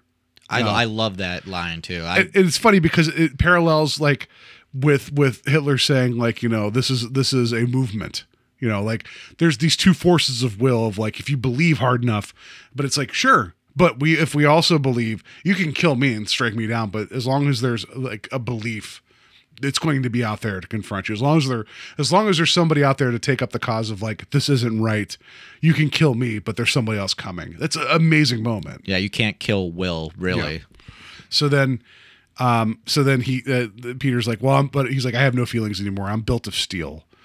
And then he he just shoots, you know, because he like, he shoots uh, Ernst, and as Ernst is dying, he has just enough time to comment that Peter no longer has a heart, and like, and and and whatever. So the Peter watches him die and leaves, and um and then he goes back to the hall like to like revel. Like now that the movement's going forward, and do you notice how Hitler's no longer physically there? Right He's, like, now, he's just talking to the image uh, is above of Hitler, the stage. and you hear like in the supposedly in like the speakers that's Hitler talking to him, and then the cops show up about like Nick's murder, which we'd forgotten about, and he's like, "Oh, you're complicit in this," and he's like, "Oh, am I? I'm going to run away." like he just immediately he's like, "Oh." Shit, I gotta cheese it. It's the cops. Like, I'm sure some communists tipped him off, you know, and he just runs away. And the cops shoot him as he's running. I think it's the same fire escape stairwell type thing that that uh, Nick was hiding under. uh, I believe so. Yeah, I Which feels recognize this. I recognize the same hall from other episodes, but yeah, it, it feels it feels very thematic if he ends up dying under the same stairwell where Nick was hiding out of fear. I feel like that's kind of appropriate. I, I could be wrong, but it feels right to me. Uh, in terms of like, I think that's correct. So then, as he's like, "Oh, you guys have something. You, you guys made a mistake. I made a steal. I'm immoral," and he just, you know, he's like in disbelief, and his hands are covered in blood, and then he dies. Yeah. and that's when you see the shadow of Hitler like looking at him and then he wanders away off in the distance and we have an incredible Serling uh, ending dialogue which that I normally find like a goofy piece of dialogue to play at the end of the episodes. I'm not going to do that. I'm going to play Serling's actual ending dialogue because I think it's very important because he that's the that's the hook of the episode of like he's alive. Like Hitler, so it didn't work out for Peter. He's going to wander. He's going to find the next thing. He's like he's not saying that Hitler's physically alive, but as long as like this shit exists, he's still out there and he's going to influence people. And it's like it is like the biggest like fu ending on purpose. You know, yeah, the imagery of basically uh, Peter being the next surrogate for this idea is dying right there. He's got blood all over his hands. This is happening. It's there's not going to be somebody that gets to him in time. So the idea of Hitler is leaving and going off to the next person as Serling's outro is happening. Yeah. We still see the shadow walking. he's alive. You know, it's like, ugh, it just doesn't make you feel good, you know? And so that's your episode. And I just so I was I was worried that bringing you in for season four that I was going to be like apologizing for the Twilight Zone the entire time but like you weren't here for some of the good stuff. Um, it's hard to say this episode's good in the sense of like it's it's well done, it's well shot, it's well acted, and it's an important message. And you know, like a Nazi does die, but it's like the just the creeping shadow throughout, and how everything unfortunately keeps ringing truer and truer as we go along. It, it's it's a well crafted episode, and it's it's so far like it just exceeds everything else we've seen in season four. But it's hard to call it a good episode. I'll call it an important episode. Because even watching it a second time, I was like, I don't want to hear the speech parts again. I don't want to hear because it's like it's too raw, you know. But again, credit to Serling that he he didn't shy away from any of that. But Yeah, I, I I loved his storytelling in this and how it really conveys that the ideology is still there. It's still a looming idea that can gravitate to one person or another who really wants to adhere to it. They want they want to bring it into their heart and make it something more. I mean, I, it's such a scary yeah, it's a scary idea, but it's so prevalent. We can still have this happen at any one time. Hate hate exists, and it's something that sometimes, unfortunately, people harbor. So here, here's the part that it may or may not blow your mind. I'm just going to say this. So um, I found out that in 1939, that- as if I was there, like I'm like Connor MacLeod, but that's not. That's not. Or was it Connor MacLeod or Clay McLeod? Which one? Which was the one in the movie? In the Highlander, the movie was it? Um, was it Connor? Connor, yeah, Yeah, because who was in the TV show? It was his cousin. Yeah. yeah I did whatever. It's, it's just so anyway. I, Highlander stuff aside. Yeah, right. 1939, there was a Nazi rally at Madison Square Garden. This is before the U.S. involvement in World War II, and this was uh, a Nazi rally organized by the German American Bund at Madison Square Garden. More than 20,000 people attended. There's actual audio of this, and um, there was a bit where like one of the people working in Madison Square Garden was trying to protest, and this guy happens to be like of Jewish heritage, and they just berate him on stage. So this was like legitimately a public Nazi rally of Americans in 1939 in Madison Square Garden. It's funny that's not really taught in history classes, but it literally happened. Um, and it's just it's one of those things that like um, the German American Bund was like a big deal until World War II kind of came out, and then it's like all of a sudden a lot of that it this this public of a face collapsed, but you see like there was a there was a fair amount of like a not like a American Nazi swell prior to World War II. You don't hear about that. And that's like I'm not trying this is not a conspiracy theory. This is history. Like you can go back and find it. Like I didn't know about this, but hearing the audio from it is just terrifying. And like so there is uh, a podcast I think I've maybe mentioned on the show previously called Behind the Bastards. You guys can find it. It's it, it's by Robert Evans who used to write for Cracked.com. He is a conflict journalist, so he'll go to war zones and write about stuff. There's two episodes that he did and I'll give you the titles here. These are from 2018. One was um, uh, The Birth of American Fascism, which is from uh, November 6, 2018. And then the part two, The Birth of American Fascism. There was so many Nazi movements. There's something called the Silver Shirts that happened before this. Like it is ridiculous, like the Nazi history that was running through America prior to our involvement in World War II. So when you see someone like Dennis Hopper's character on a street corner yelling, it's not that far removed from what actually happened. And it's just, and then you fast forward to the shit that's going on now. Did it not bother you seeing the torches that were on his sides? That did it not call like images from like the Charlottesville like like thing that happened a couple years ago? Yeah. like it just it- Unfortunately. it, just yeah. I mean, again, like I was telling Terry before we started recording, like this is this is it's not this isn't a dangerous topic. Nazis are bad. Like we I just you know, you can argue with me, and my argument's always going to be Nazis are bad. Like you're not going to convince me otherwise. But with Serling using the Twilight Zone as a mirror against humanity, it's like how does this reflection get sharper and clearer now, 60 years after the fact? And it just kills me, you know. Um, so this one was a hard one to watch because it's like, stop being true. you know, like that's the part that gets me. It's like, stop, stop resonating. Serling, you've been gone for a while. We should be past this shit. Oh no. This means this means more now than ever. Yeah, know? it's like it's almost like no one's woken up yet, and it's like we're still in the same nightmare. When you see this kind of shit on the TV, it's like you you just go, really? Is but it's for but real? it's it's a philosophy. It's a difference of opinion, and that's the sneaky like stuff that happens, you know. And listening to that two part uh, behind the bastards thing, and I, I recommend everybody listen to it if you are all interested in the legitimate like history of like Nazi involvement in America. Uh, it just opens your eyes to all this stuff. You're like, this was going on. Like, yeah, because it's easy. We can look back at World War II and see the images of the comic books of Captain America punching Hitler, and like we were on the right side eventually you know and it's like it's tough and then knowing here like in the 60s like this comes down to like like a angry white man like a white kid that just didn't know how to direct his frustration of having a broken home and all the shit that was not handed to him because he came from like a poor background. You get all this from the episode. And it's like and Serling you you know that he could he had his finger like on the pulse and was kind of seeing some of this. And it was like stay vigilant. Don't forget. He's alive. And it's just a powerful episode. Like i said he brings a sledgehammer but this is needed for this.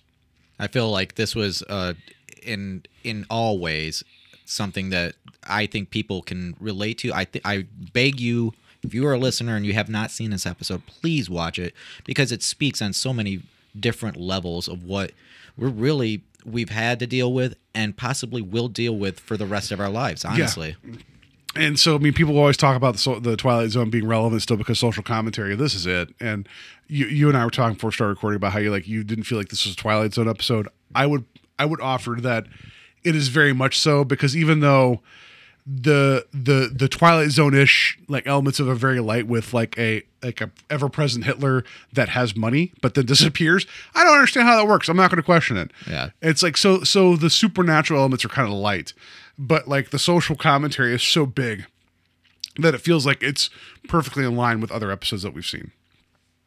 I liked it a lot in terms of what it was. I can't I can't celebrate the content, but I can appreciate the approach. Yeah, I, I think that this was a a really surprising episode for me, but I totally enjoyed it. And I really like how it speaks on a different level. It's not about aliens, it's not about ghosts this time. It's a it's a, a real monster. It's Yeah. hatred. It, it it exists in all of us. It's just a matter of making sure that we don't harbor that hatred and to make it a you- you weapon. never forget, right? So like um uh so recently, and I'll, I'll I, this was actually something I found a couple days ago, um, and it was it was news, but it, like there's been so much other things going on in the world right now. It's hard to keep track of everything because you know it's the world the way it is right now. So let me find the the actual story because I saved it to mention it. So this was from um uh the 27th so that we're recording on the 30th the headline here and this is from uh from poland uh Poland.com. It's actually like a news source in Poland. Survivors Polish President uh, Mark Auschwitz Liberation Anniversary. Several dozen former camp prisoners and Polish president laid wreaths in front of the death wall on the site of the former Nazi Germany Auschwitz death camp in uh, Oswiecim, southern Poland. I'm not saying that right, southern Poland, as part of an observance of the 75th anniversary of the camp's liberation. There's still, it's going to get less and less, especially now as we go along. There's still alive survivors of these camps. And it's like we can't forget this you know? And like they're like they're paying homage to like not homage not the right word like their respects to 75 years ago. And it's like how how can we forget this? Like we can't you know? The And- shadow that it is cast i don't think people should ever forget it. I because i again you know this is something that can exist again. We just have to be vigilant. We have to make sure that we don't we don't become the monster and like we always look back at something like this and be like this happened this really was a, a, a, an asterisk on what humanity is Yeah, and so like, and Auschwitz, Auschwitz was uh, liberated in '47, so that was uh, 16 years prior to this episode airing. Like, think back 16 years. It's 2020, so we're talking 2004. Is it that hard to think back to 2004? Hell no. And it's at- like, yeah, right. It's like, it's it's crazy to think about like time like that, and it's like, so not to belabor the point, but it's like, this this was a fresh wound and it needed a finger stabbed into it, you know, and so yeah, this is a hell of an episode. So I I have some trivia about it, like some other stuff. I don't know if you have any other notes about the episode because I mean, we can keep saying over and over again, Nazis are bad. Yes. like, you know, Yeah, the, we- the shit's messed up. Don't do it again. How about that, you know? Yeah, I mean, if you guys want to contact us and get more, pick our brains a little bit more about our views on the episode, definitely come ahead and you know talk to us about it. But yeah, I think that's pretty much the episode for that part. Yeah. And so, okay. So Serling was particularly pleased with the actual script. And when he learned that um, there was a scene between Hitler revealing himself and uh, Peter returning to Hitler, it was cut due to length, like time constraints. Um, so he was trying to say, hey, maybe we should do a theatrical version of this, like make it a little bit longer. Uh, and so it just long, like over the time, they it didn't happen. So then um, he was going to introduce a new character that was kind of investigating things, whatever. It got turned down, and so the scene of Hitler revealing himself at that point was filmed, but like the footage has been lost. So it was one of those things where he's like, "This should be a feature," and CBS is like, "Nah, it's good at 51 minutes," and I. I don't know how much more legs this would have gotten for like a 90 minute or 80 minute feature. So this is one of those ones where I feel like 51 minutes was okay. This probably could have been like tightened down to like 40. But again, if everything in this is firing on all cylinders, I'll take the 51, you know? And but the fact that Serling was actually like on board to be like, no, no, no, no, let's release this in the theater, you know, it's like that's that's interesting to me that he was that passionate about this. Um, so he actually considers this like one of the most important in the series. I don't doubt that. I think that's very like very important. For good reason. Yeah. Uh, so within a week of the, the, the actual episode was telecast, Rod Serling and his staff reportedly received 4,000 pieces of vitriolic hate mail. That's there's some debate about what that mail was, but you know he got letters about this. And so and there in one of the books I have too, like there was someone writing and he actually provided a response that was like, you know, very on point. So there was people pissed about this, but it's again, you're you're you're showing your you know you're showing yourself if you're mad about this, you know. So um so I thought that was interesting that even then he was still like even not not even then, but it's like people were like, I don't know, this are we we're past this. It's like, are we? We're not really past it. Um, this episode, which tackles subject of prejudice, aired on January 24th, 63, the same day as George Wallace, the governor of Alabama, gave his segregation, segregation today, uh, segregation tomorrow, segregation forever speech. Think about that. Like, we're in the midst of this, and there's someone spewing hate, like nationally, while this is going on. Yeah, they have a platform. I mean, he was the governor. I mean, this is the, he's speaking for a larger group of people at Well, this point. There's that line like in um, freaking Sweet Home Alabama where it's like, you know, in Birmingham, you know, they love the governor. This is what they're talking about. You know, it's George Wallace, you know, like known racist. You know, it's crazy. It's like, so like I was also telling Terry before we started recording, this was in 63. I believe the Equal Rights Amendment, uh, the, the first one, because it was added to as we went along in the 60s, was signed the next year. So when you see Dennis Hopper's character yelling at an African American, you see the African American cop, they were not having the same rights at that point, and someone's just berating them. And it's like, it's so, it just hurts to look at that. And you, you just want to hide your face, but that's the reality. Um, this another another bit of trivia. This is one of the few episodes where uh, Twilight Zone's actually not mentioned in the closing narration, and I, some people believe it's because Serling was trying to prep this for a feature length. Whatever. So that's all I got. So yeah, it was supposed to be longer. Didn't get longer. Uh, this aired when shit was wrong, and we're talking about it right now when shit's wrong. So congratulations. we should learn something from this Yeah, it's like a broken record. Like, in the worst way possible. Right. Yeah. yeah. So, yeah. Did you have anything else? Uh, no, I, Okay. that, that that was pretty much it. You got all the notes that I would have had at that. Yeah. I mean, it, it's it needed to happen. This episode is important. Yeah. Please watch it. I mean, reach out. And if people think that this is something that's not happening today, like look at the news, but like uh, look at the city of Portland, Oregon. Um, there's a lot of like like crazy things going on there. Uh, there's different movements that use a lot of the same cadence that this episode spouts, but they don't use the word Nazi. Um, and people can argue with me about like intent, but again, if it walks like a duck and talks like a duck and, and it hates all those around them, it's probably a Nazi duck. You can quote me on that. Um, you just it's this is very much in our backyards, and this is where, unfortunately, the Twilight Zone's in its wheelhouse. Is just like we can talk about this, but we're going to skew it a little bit so that way people are like, "Well, that's not real." It's like, yeah, it's right in front of us though the entire time. So, hell of an episode. Not expecting something this strong and meaningful from all the shit I've heard about season four. Hmm. So, surprised. I'll Yeah. say that. So, all right. Well, I guess we should just rate some twists. Yeah. Let's just do it. Yeah. That Hitler was Hitler, a one. That um, we've not learned our lesson, a one. like I don't know where else to put this at. I don't. I don't know what else is a twist in this episode. Like I, I yeah, there isn't much as far as twists, but I mean, I I think that as far as you know, like basically Peter knowing as much as he did about Ernst and like still turning his back on him, like that was kind of a twist in itself, but not really. You know, Yeah, like it, it- just shows that hate it can it can overcome so many other feelings. it can just yeah, it can power through. And the, but I will like if the twist is that you actually get like a human sense of what Peter is, as opposed to just being like this constant mouthpiece for hate. yeah.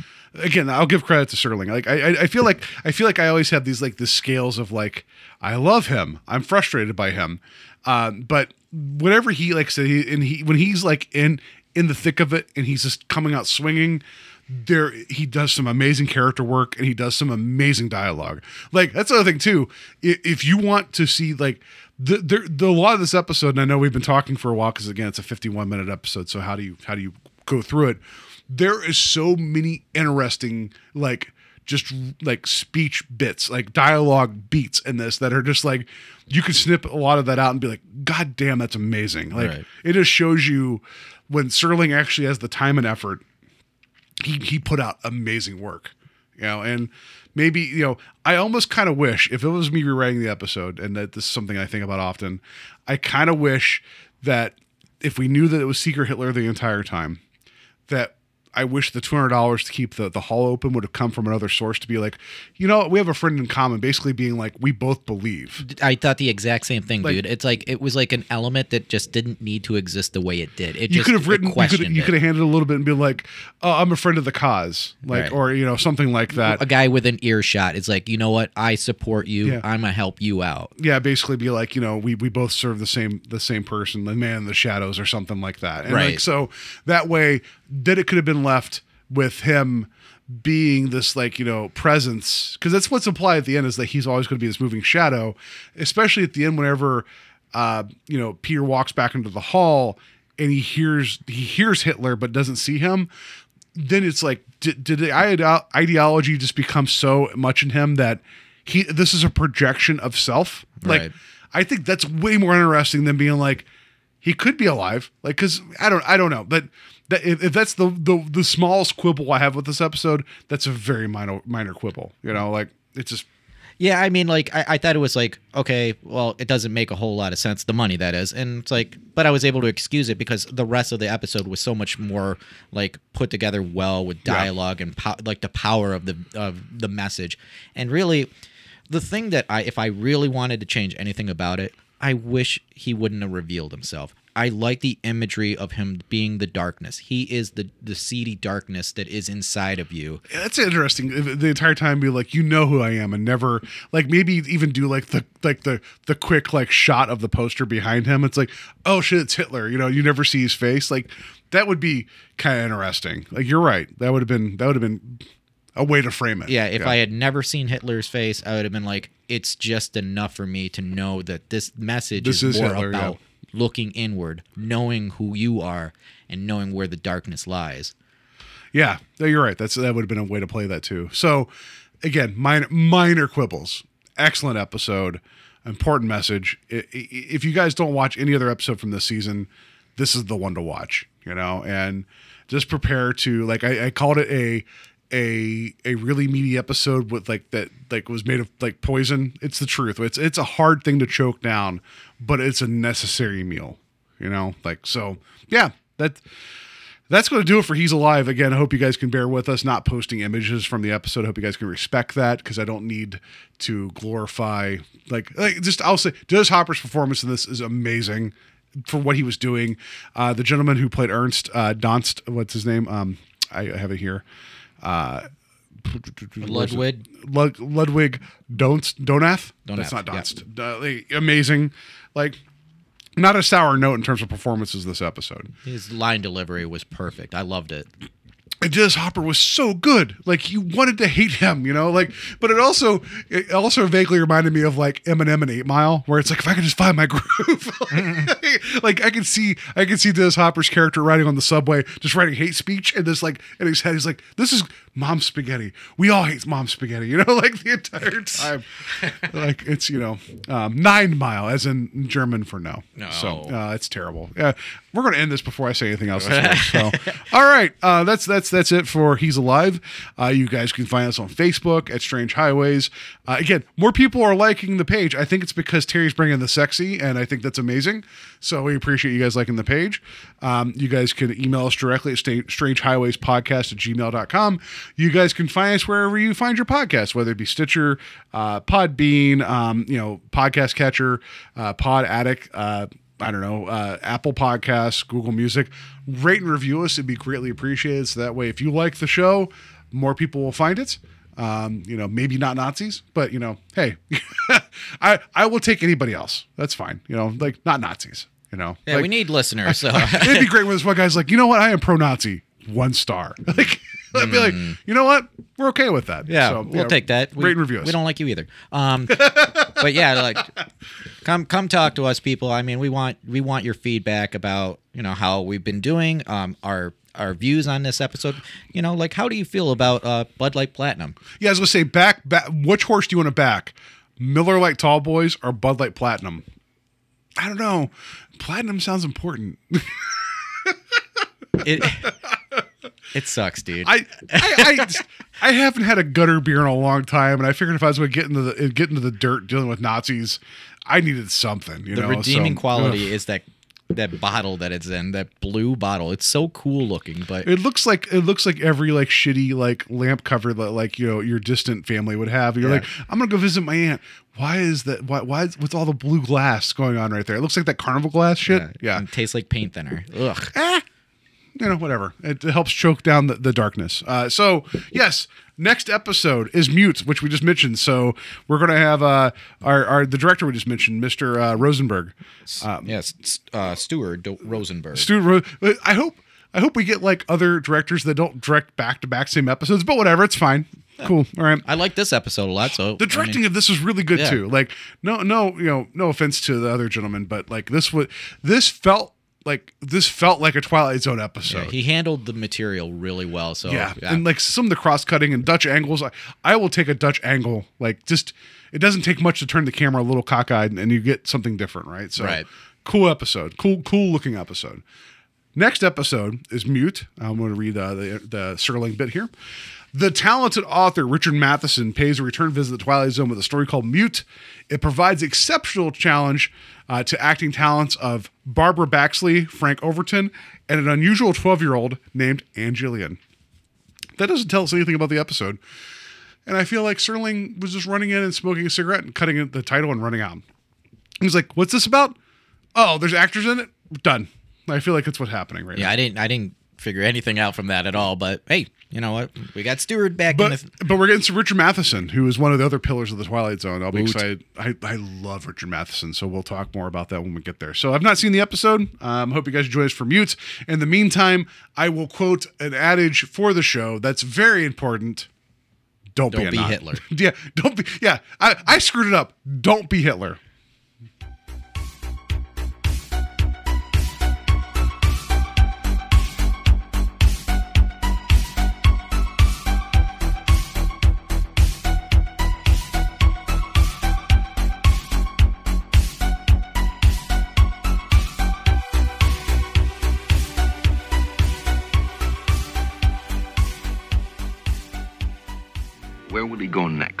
This phantom from another time, this resurrected ghost of a previous nightmare.